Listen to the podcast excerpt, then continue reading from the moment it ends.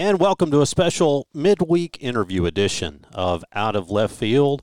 I'm Charlie Winfield. Bart Gregory is traveling today, but we wanted to do things a little bit differently this week. It's a super regional. We wanted to talk about the games, obviously, but it's also 21 years after Notre Dame came here for one of the more memorable regionals that we've ever had. It was that 2000 regional that Mississippi State, in an elimination game, gets the ninth inning walk-off home run from Ty Martin to advance to the Super Regionals against a very tough Notre Dame team. We've talked with Steve Stanley, who is the center fielder on that team. We'll be sharing that interview hopefully tomorrow. But we wanted to catch up with the Notre Dame player that fans still remember 21 years later, the catcher, Paul O'Toole. He was on the all regional team.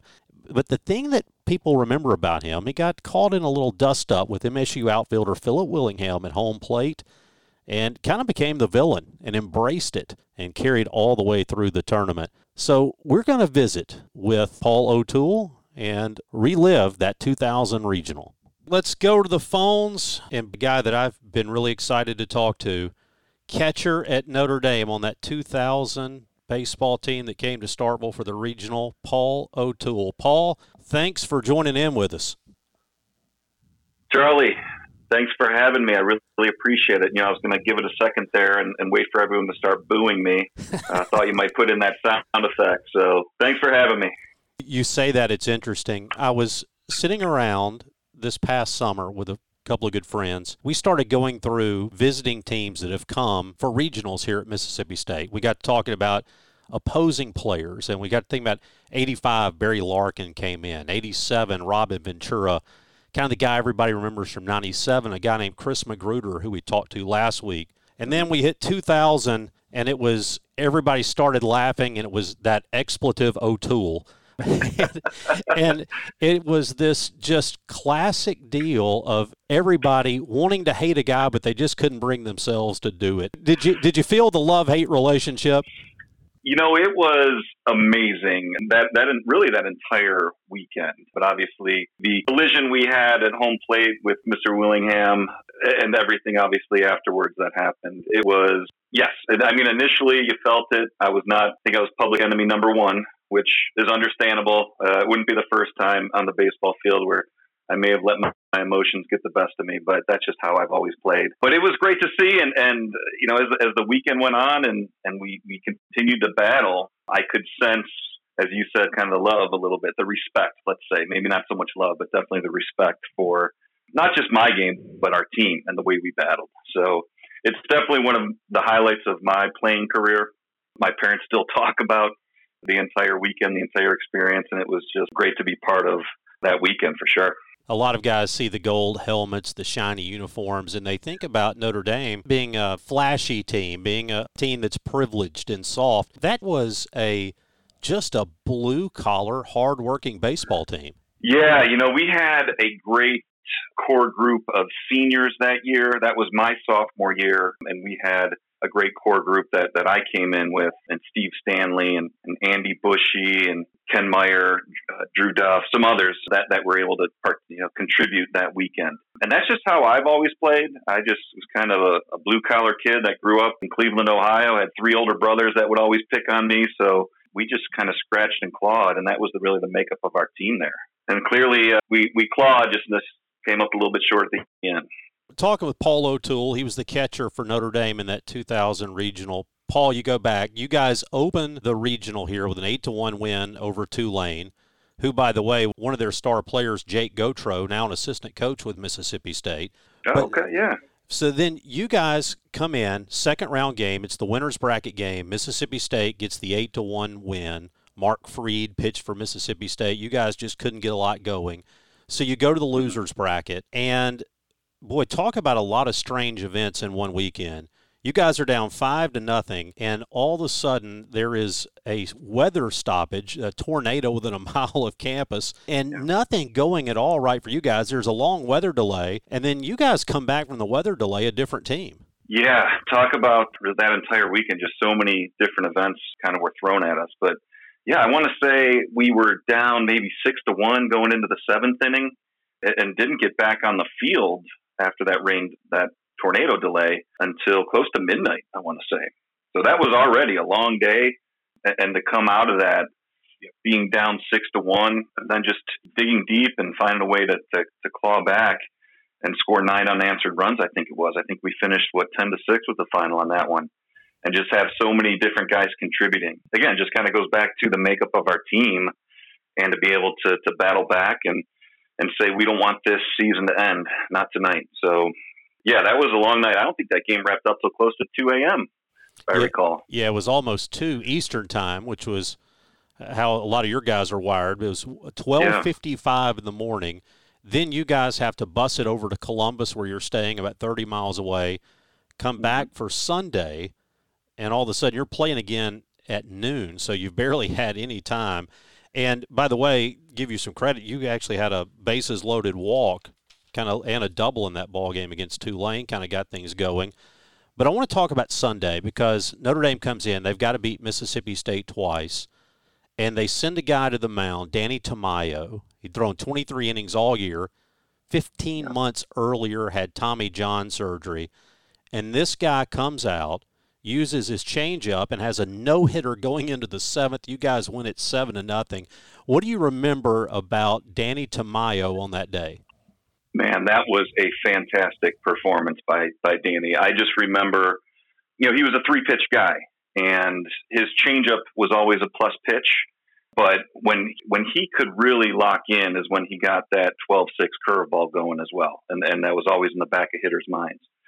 So I just remember after that first inning, really after the bullpen session to warm up, I could see that he was locked in. And as you mentioned, he had gone through a lot with with the Tommy John the previous year, and and, and battling back and finally getting healthy towards the end of, of that season he obviously wanted to contribute. He knew what was on the line. We had such a long day the, the night, uh, you know, the day before, the long game, obviously. He just wanted to give our staff a rest. And, and boy, did he do so. Um, he, he pitched a gem. I don't know if he had a no hitter maybe going through the sixth or seventh, I want to say. But he was, yeah, he was locked in. And every, every, you know, pitch I was putting down there, he was executing. And that's, that was, we needed that. That ball game you hit the home run, and the Notre Dame article on it says that you hit it far enough out to right that there was no danger of anybody throwing it back. Uh, do you uh, do you remember that at bat by any chance? I remember it was a tough lefty, but the the funny thing is, I always hit lefties better than righties. I have no idea why. I I could just track the ball better, and I of course remember walking up to the chorus of boos and then and Jen just locking in, and it was a I believe it was just a high fastball that I just took. I just got a good good swing on, um, and you know it was one of those you, you know you knew it right as soon as you hit it. And I'd like to say I planned it that way. I wanted to hit it over the trees so nobody could throw it back, uh, which is the tradition there at Dudy. So, yeah, I remember that one. Uh, he had a. I remember the pitcher had a really good breaking ball, and I just happened to jump on a, a fastball, kind of sitting on the fastball. So you guys get the win, and all of a sudden it sets up to me one of the most epic games that's been played at this field, at Dudy Noble Field here in Starkville, mm-hmm. Because it's a game where you guys fall behind and come back four different times. Uh, you individually had a well, you had a huge day. You had a home run, a couple of doubles, a couple of singles, but then had that big game as well. You guys had to be spent going into that final game. Absolutely. I mean, we knew we were going to be throwing multiple pitchers. It was going to be by committee. You know, we were pretty much running on fumes at that point. So, but like I was kind of going back to the to the makeup of our team, we just we just never quit. So we we knew we were going to have to score runs, just because the, way that the pitching was was going to shake out, and that's that's the difficulty in any regional as you see it. Obviously, this past weekend, if if you lose that second game and you got to kind of battle your way back through the losers bracket, you're going to have to win a game in an interesting fashion. And we came close. We certainly came close. But just to see so many different guys contributing that maybe were midweek starters or, or would participate, would pitch in midweek games, just jumping in and, and you know doing it on the big stage down there. It was I was proud, proud of all my teammates, proud of, of the way we fought. Again, just unfortunately, we, we ended up on the, the short end of the, the outcome for sure. Well, I'll tell you the guy I remember that weekend, a guy named John Corbin, because yes. he throws 98 pitches in that ball game that goes past midnight and then is right. back on the mound basically later the same day pitching again. I, I thought he had some great performances out of the bullpen. Yeah, you know, he was an absolute bulldog on the mound all year for us as our closer. You know, he, he's he's the type of pitcher. You know, he, he gave me instructions. He's like, I want you to throw the ball back to me as hard as you can between every pitch. He just had that closer mentality. So I just, you're right. He threw what five innings, I think, the night before, and for him to have anything left in the tank to come out in that that final game was was obviously a testament to to his uh, ability to compete and his willingness to get out there. But yeah, just unfortunately, we uh, we left a, a, a, nice little fastball out over the plate for Ty Martin to end the game. Unfortunately, well, well, I'll ask you about that in just a second. I want to ask you this yeah. though. I thought it we've talked a lot here at Mississippi State. We had a very good team in 1985. Will Clark, Rafael Palmeiro, Jeff Brantley, Bobby Thigpen. A lot of guys had a lot of big time major league careers. And the thing that we go back to was 1983. And in 1983, that group, when it was young, had to go on the road for a regional. They went to Austin, had to play Roger Clemens and Calvin Schiraldi, who were at the University of Texas. We end up losing in the final game. We were in the spot where we had to be beaten twice. Texas does it. But as we sat around in 1985, a lot of those guys will tell you that the roots of that College World Series team were kind of planted back in 1983 and that experience two years earlier. Yeah. It's interesting to see the parallel. Notre Dame makes the College World Series in 2002, just two years later. And I'm wondering, you see, see guys, Stavisky, Steve Stanley, Bill Meyer, you see all these names on that 2002 roster who are young guys here in Starkville. It was yeah. interesting, too. You guys had a reunion, and Paul Mainieri talked about this doesn't feel like it was a one year thing it feels like this was a several year process. Even though it didn't come out the way you wanted, do you see some things that maybe got planted, maybe got learned in 2000 that helped you guys put it all together two years later? Absolutely, Charlie. You know that that's a great point, and and just kind of reflecting back on on that season. You know, I mentioned the seniors that were on that team and, and the great leadership that they sh- they showed. My class specifically, you know, the uh, Steve Stanley and, and Bushy and others but we had never really been on that big of a stage before. Well, I shouldn't say we never really have. We had never been on a, a, college baseball stage like that before. I mean, that is the mecca of college baseball down there. And Coach Mainieri did a great job preparing us, or at least letting us know what we're about to walk into. But until you're down there, until the first pitch happens and you're in the heat of the battle, and not only that, but everything that was happening beyond that, just the, the, the warm welcome we received, and you know, my, my my dad was having a great time out in the left field lounge and, and getting fed some great food. The whole atmosphere was just something we'd never experienced before. So it really helped us to up our game, not just that weekend, but in the off season to you know say, hey, we want to get back there, but we want to go a little bit further. So I, I think you're you're right in that that was kind of a jumping off point for our program to really take that next step. You know, we had a handful of guys. Uh, it was me, with Stavisky and Stanley that went on to the Cape Cod League that summer. Had had great summers, and other guys that went to other you know collegiate summer leagues that had great summers, and then it rolled into the fall. And that next year, you know, at, at one point I think we were ranked number one in the country with you know with Heilman and Tamayo one two in our our starting our rotation there. And, and yeah, I think it just all culminated in that 2002 tournament run you know, and then going down to Florida State in the Super Regional, another another great experience and, and venue. We ne- we didn't feel that was too big of a stage for us when we went we went down and knocked them out in the Super Regional to ultimately make it to to Omaha. So yeah, absolutely can, can point to that 2000 regional in Starkville as uh, a great way for we really matured as a team and, and realized where we wanted to get to, and realized kind of what's out there in terms of you know the the top baseball programs in the country. It's been 21 years, and it seems like it was a week ago to me. It was such an incredible weekend of baseball. The Ty Martin home run. Steve Stanley's going back, thinks he's got a play on it. That ball was was out pretty good. Stanley, you know, just crashes into the wall. A couple of guys uh, hop the fence, and I was standing right where Steve Stanley hit the wall. I actually was one of the guys that jumped the fence, walked all the way back to the dugout with Steve Stanley. No kidding. And wow. I had a chance to tell him that on a phone call not too long ago because he was telling the story about, hey, I remember some guys picked me up. It was kind of cool because I was like, yeah, I was the guy on your left. but I go back and, and I remember walking in. The point of the story is not just to say that I walked with him, but that as I'm walking, I'm seeing this mix of things taking place. Obviously, the Mississippi State players are excited. There's a crowd rushing the field. But as much as that, there were guys embracing Notre Dame players and standing by your dugout, giving applause, meeting you at the bus yeah. as you were leaving.